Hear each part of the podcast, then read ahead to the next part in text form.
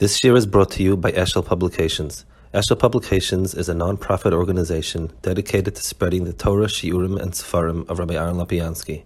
For sponsorships or more information, visit eshelpublications.com. Okay, we're holding here on page 815, and it's in Parshas Korach. And this is part of the ongoing discussion as to what was the severity of Korach's actions, and why did it merit such a big punishment, and so on. We've seen some Rishonim on this. We're going to see Rabbeinu B'chayev. Vayovdu mitoch hakol. They were cast away from the klal. Mikan shehaboyim kenegat Torah, v'rotzim laka yisodasa in Chelek L'Olam Haba. People who are trying to uproot Torah, to shake foundations of Torah, don't have Chelek L'Olam Haba. V'zeh shama mitoch hakol. Ki kol Klal Yisrael yeshem Chelek L'Olam Haba, ve'elu ibdu cholkim of Klal Yisrael. So when it says that they lost their share in Klal Yisrael, it specifically refers to this point, that since Klal Yisrael as a Klal has a Chelek L'Olam Haba because they're rooted in Torah, the people who try to uproot Torah lose their Chelek. V'chein darshu Chazal perek Chelek, Amar Rav Akiva, V'atchas leim ha'aretz v'olam hazeh, v'ya'ovdu mitoch hakol l'olam haba. V'yuroi ki al kein hiske loshon hakol. Why does it say the word kohol rather than Yisrael, which would be a normal word? Kohol is a much less usual form, because we're talking about this item of Torah, which is sort of the reason why Klal Yisrael is zocher to Olam Haba. Avul keloshna kos v'nichas nafshim toch hakol. So he asks the following.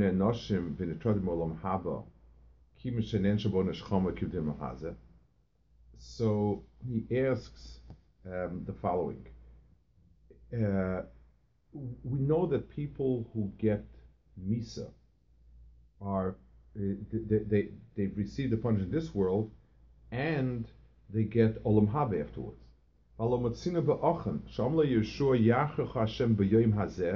Achan, who was the one who stole from the Cherem, took from the Cherem, and they cast lots, and he was the one that was found to be guilty.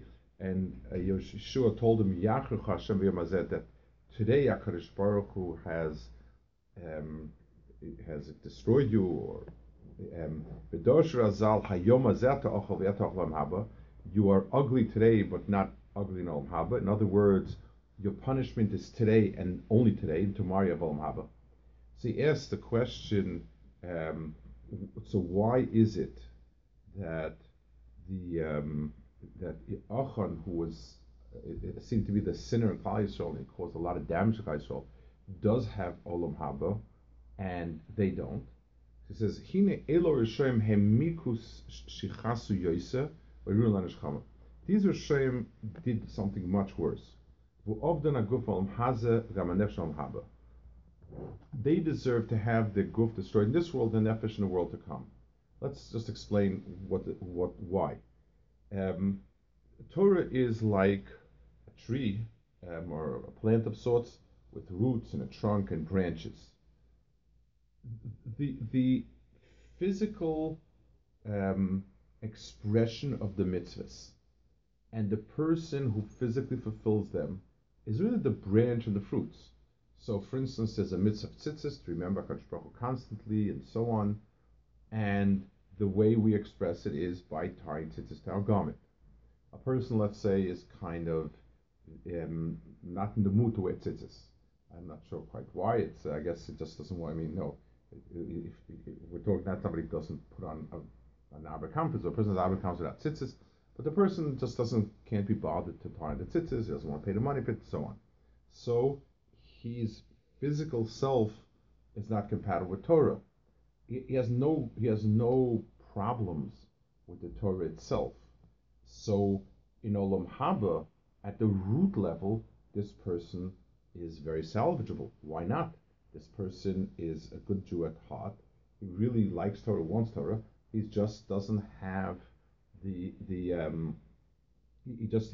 physical body is not that compatible. It's too lazy, it's too tired, it's not willing to spend anything, and so on. Masha Ein Kain, if a person has an issue with the Torah itself, that is at the root, and therefore there's no makom for it in Olam Haba. Achan wanted money. He liked it. He saw a lot of money, and he took the money, and that was a problem with his greedy self, with his body. But he had no problems with Akadosh Baruch Hu's commandment. Korach really was testing Akadosh Baruch Hu's choices. There was an undermining of Torah by saying, you know, all the stuff that Moshe Rabbeinu has been teaching in the name of God, it's Moshe Rabbeinu's own agenda. And that's why he doesn't have Chelek L'Olam Haba. However, boyim heim l'Tchias HaMeisim, shekein doshu razal l'Asid Lavo choizrim, shtem Hashem meimis u'mechaye moirit shoel vayal. So even though they don't have a Chelek in Olam HaNeshamos, they have a Chelek in Tchias HaMeisim. Let's understand the point of this. We have different phases of in the days to come. L'Asid Lavo includes Mashiach, Olam HaNeshamos, Tchias HaMeisim, Olam Haba, all sorts of different kufis. 6,000, 7,000, 10,000, different descriptions of the days to come. The reason why we have different phases is not just for the drama, kind of, so we have more and more errors we talk about. It's rather each phase is some sort of tikkun on what's there before. Different things happen, and we know there are different punishments, different tikkunim, and each error is meant to help bring somebody to bring back lost pieces. Kadosh Baruch Hu at the end wants everything to be good. Kadosh Baruch Hu wants that everything he put into this world should find its proper place. So if we have different phases, then different people find their tikkun at some point. So Anshei Korach, even though in Olam Haba they didn't, in what we call Olam HaNeshamos, they didn't find it, but in Tchias HaMeisim they did find their rectification. Let's just maybe give one more point in the way of explanation of why Tchias HaMeisim and so on. Let's give an example. We started out by saying you have a tree that you cut off its branches. So next year it'll regrow again, because as long as you have the root and that infrastructure in place, it'll grow again. If you took out the roots, then it's not going to regrow again. But there are seeds on the fruits on the tree that you took out, and those seeds you can replant and regrow again. So even though, there are different roots, so to speak, and they go from being the overt fruit that's on the tree, to the roots that's in the ground waiting to give out fruits, to the seeds that have the potential for the roots and infrastructure with the fruit. And depending on how far the destruction has been, that's how far it takes to come back. Tchias HaMeisim is sort of reseeding the world, reseeding with S-E-E-D-I-N-G, reseeding the world with seeds again. So it's a further, that madrega, it means going down at a lower level, at a more primal level, to be able to produce back again the tree. But HaKadosh Baruch Hu's focus is on reproducing all the trees again. Whatever you put in the bria, you want it done. Next one is a Rambam in Igeres Hasameisim. It's tangential to our parsha, but it's a very important point on its own. We do speak about it in Parshas Vayeira, I believe, or Shemos. Says da Mofes bin hanim noim beteva lo yisach klal v'lo yorach l'shal yonoy Shad Yonai. She'ilu hismit kach hayamadrich l'sapik v'mofes. He says the following klal Nisim, and this has to do with our parsha where he brings Korach as an example. There are two types of miracles where we discern HaKadosh Baruch Hu. One miracle is when HaKadosh Baruch Hu does something unnatural, counternatural. And then there are miracles in nature itself. In other words, the very, very structure of nature is a miracle. Now, there is the difference in these two is in the nature of the miracle that is the extraordinary. It is realized when it happens without it doesn't continue. In other words, let's go back to the snake. When the sticks swallowed the snakes, and that happened once, that miracle, or the sticks turned into a snake, that miracle is not repeated again. If it were repeated, and it now would be constant that sticks become snakes, and snakes swallow sticks, sticks swallow snakes, we would say, you know what? Nature changed. Because by definition, nature is the constant. And the unnatural means it's not the constant. So so the sharpness of a nace is realized in its rarity. In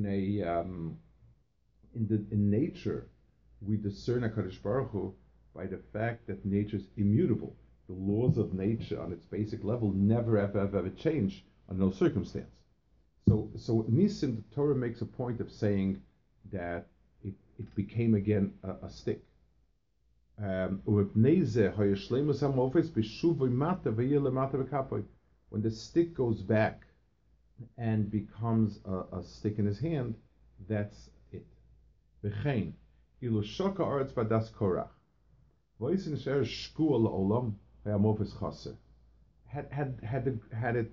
let's say, the ground opened up and Korach disappeared, and it stays that way.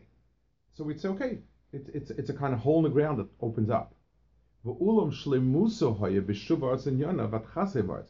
if the hole opened just for this and closed up again, that makes it into a real nace. That's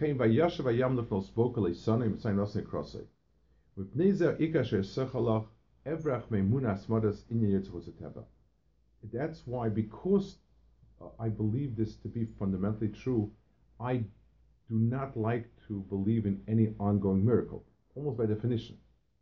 Omnami says, the sign of God in those things that are possible. When something is ongoing always, when the laws of nature, the immutability of the laws of nature, that is the Mofes. So he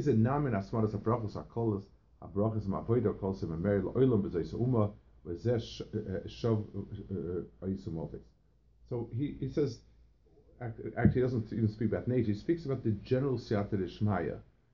So there are nisim that are absolutely contrary to the laws of nature, and therefore it's best demonstrated when it happens only at the very, very moment of, when it happens at the very moment, and that's it, and it comes to an end afterwards.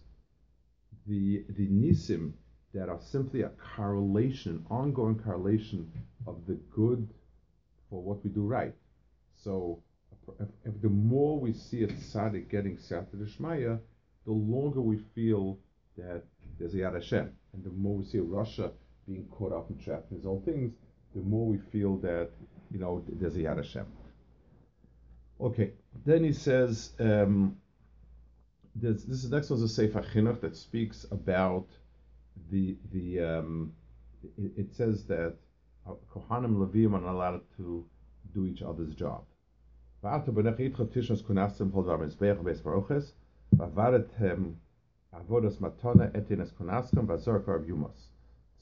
only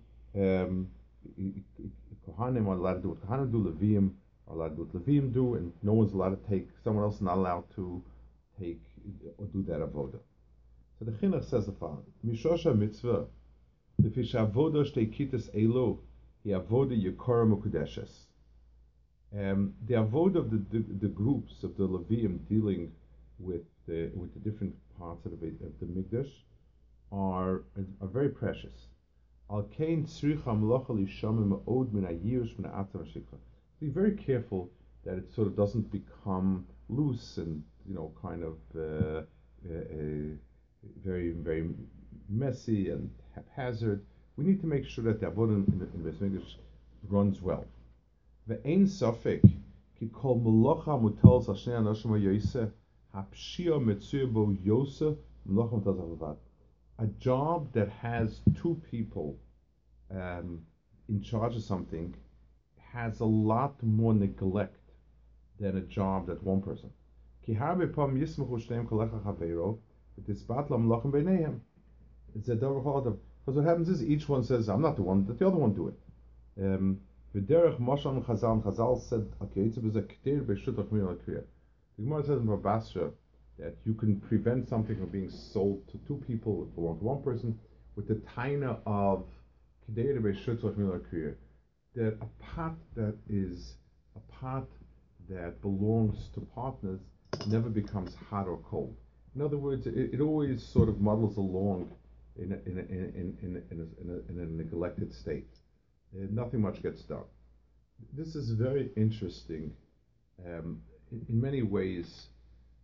In modern mindset, committees and groups seem to be the way to go, rather than dictatorship, aristocracy, and so on. The single ruler is. It used to be that a single ruler, whether it was the king, whether it was the mayor, whether it was the lord of the manor, people were took a lot of authority in their own hands, and it did produce a lot of problems. No question about it. It's power corrupts, and it's something that really, really led to a lot of issues, and therefore sharing responsibilities mitigates that. I'm not disagreeing with that point. It also makes things a lot less efficient. And the one thing, it's fine for a person to say that we need to do things by group, by representation, by checks and balances, because the alternative is bad. That's something that one can certainly agree with. But if a person says that the best way to do something, in the best meaning and sense of efficient, with a group of people, that's absolutely not true. Personal responsibility is, and you find it also. I mean, it's simple psychology.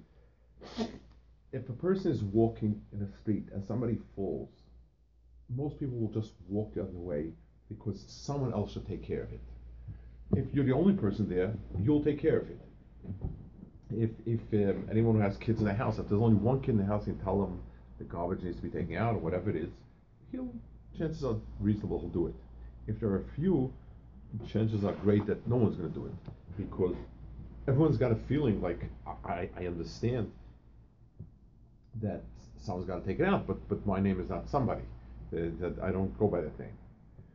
Okay, finally, last piece here. This is about the bris melech. It says that there has to be salt on every carbon.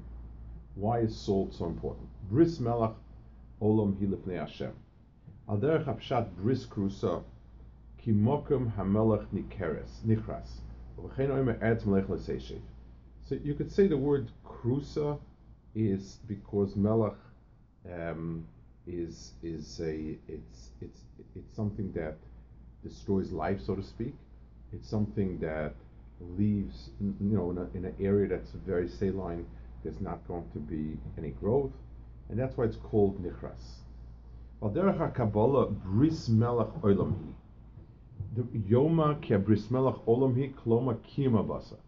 It's pointing at the property of salt of Kabbalah, which preserves things. Salt is also the universal preservant. Kloma kiyum abasa. Now he explains al derech ha-kabbalah, why is it that salt has that property? V'melech ikro mayim u'koach hashemesh asholot Nasa melech.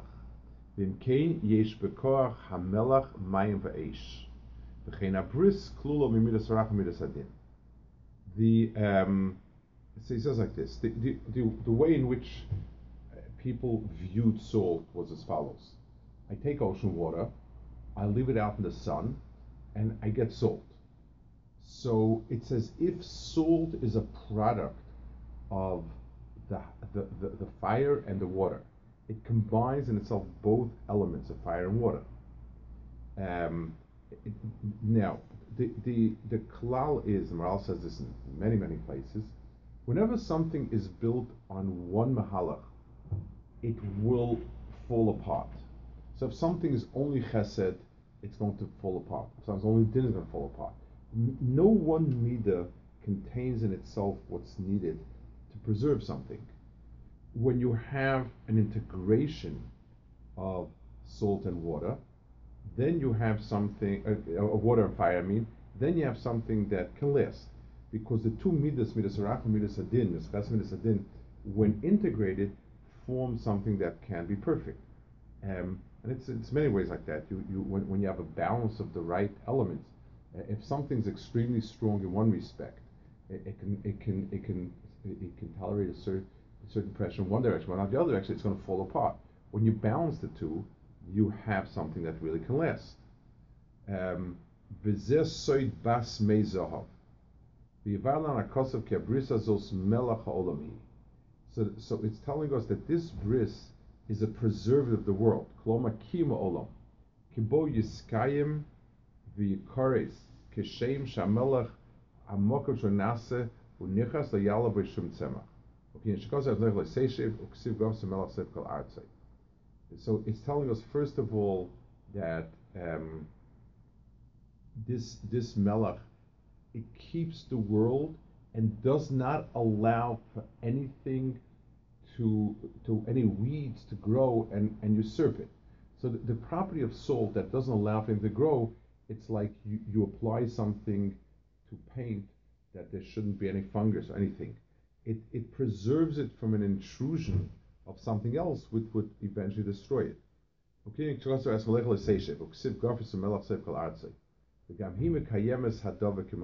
therefore it preserves it.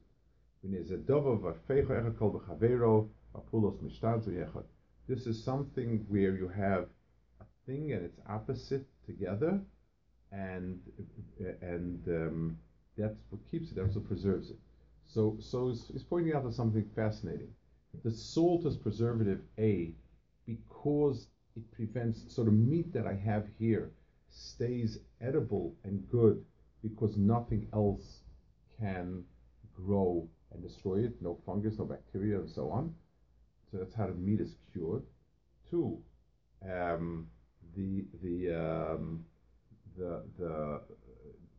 salt has that property, but since salt combines two very powerful midas, one that has the ability to stay forever.